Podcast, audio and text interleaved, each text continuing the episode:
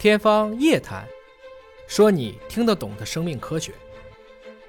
大家好，我是尹烨啊。夏天啊，马上要来了。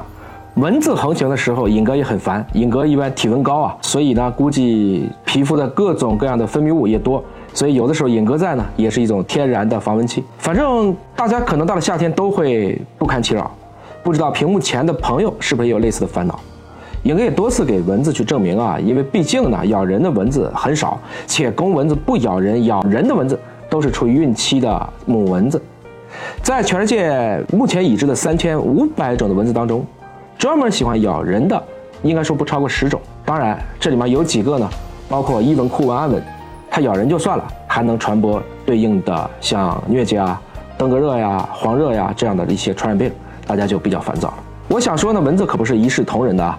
特别会照顾某些人。作为有些人呢，你边上有一个招蚊器，它当然安全。可是没有招蚊器，它好像也没有这样一个相关的困扰，甚至在蚊群当中也能毫发无伤。蚊子的这种一如既往，或者说特别靶向性的矢志不渝，这种叮法，我觉得不讲武德。此前有诸多研究啊，充分的表明蚊子的这种偏好是存在的。我们知道蚊子怎么找到人的啊？它主要是看二氧化碳，包括体温，还有皮肤的气味。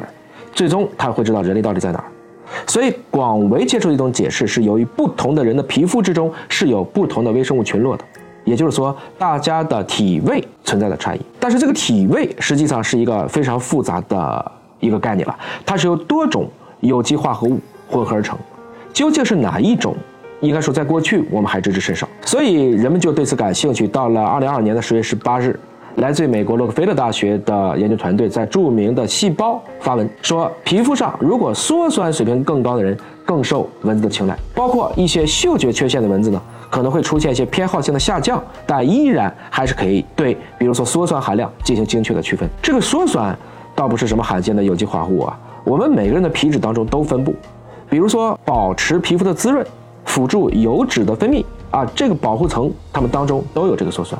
在这个研究当中呢，研究人员开发了一种精确的嗅觉测量器，评估蚊子对受试者的气味样品的偏好性，果然出现了明显的差异。那这个差异是怎么产生的呢？蚊子又是靠什么机制来识别这个气味的不同呢？作者呢特别检测了一个 ORCO 一个 IR8A 突变体的蚊子，然后发现这个有嗅觉缺陷的蚊子还能够区分出不同的人类个体。然后他们又用基因编辑及用 CRISPR 技术。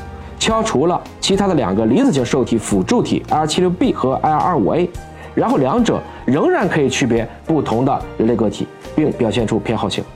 这就表示蚊子可能未必是单靠嗅觉来识别人类的。作者继续寄出他的大杀器，用了色谱四级感飞行时间质谱来检测人类皮肤气味当中的物质，最终进一步鉴定出九个直链的脂肪酸，这才得出了对蚊子吸引力大的。皮肤上会产生更多的羧酸这样的一个结论。当然，找到了这个羧酸还得进一步做验证。他们又招募了五十三名受试者，进一步发现具有更高吸引力的小组三种羧酸水平更高，分别是十五烷酸、十七烷酸和十九烷酸。在做剂量实验的时候，发现这个样本剂量减小，果然对蚊子的吸引力就开始下降。剂量小到原来的三十二分之一的时候，对蚊子的吸引力就已经消失掉了。蚊子再灵敏，也有一个最低感受线的。总体来讲呢，这是一个颇有趣的研究啊，初步揭示了为什么有的人会招蚊子，背后的机制呢，有可能有助于人们设计一些方法，不被叮或者是少被叮，从而可以更有效的来减少因为虫媒、蚊媒为载体的这些病原物的传播。您是不是也经常被蚊子区别对待？您还知道有哪些很好的驱蚊的方式呢？欢迎在评论区留言分享。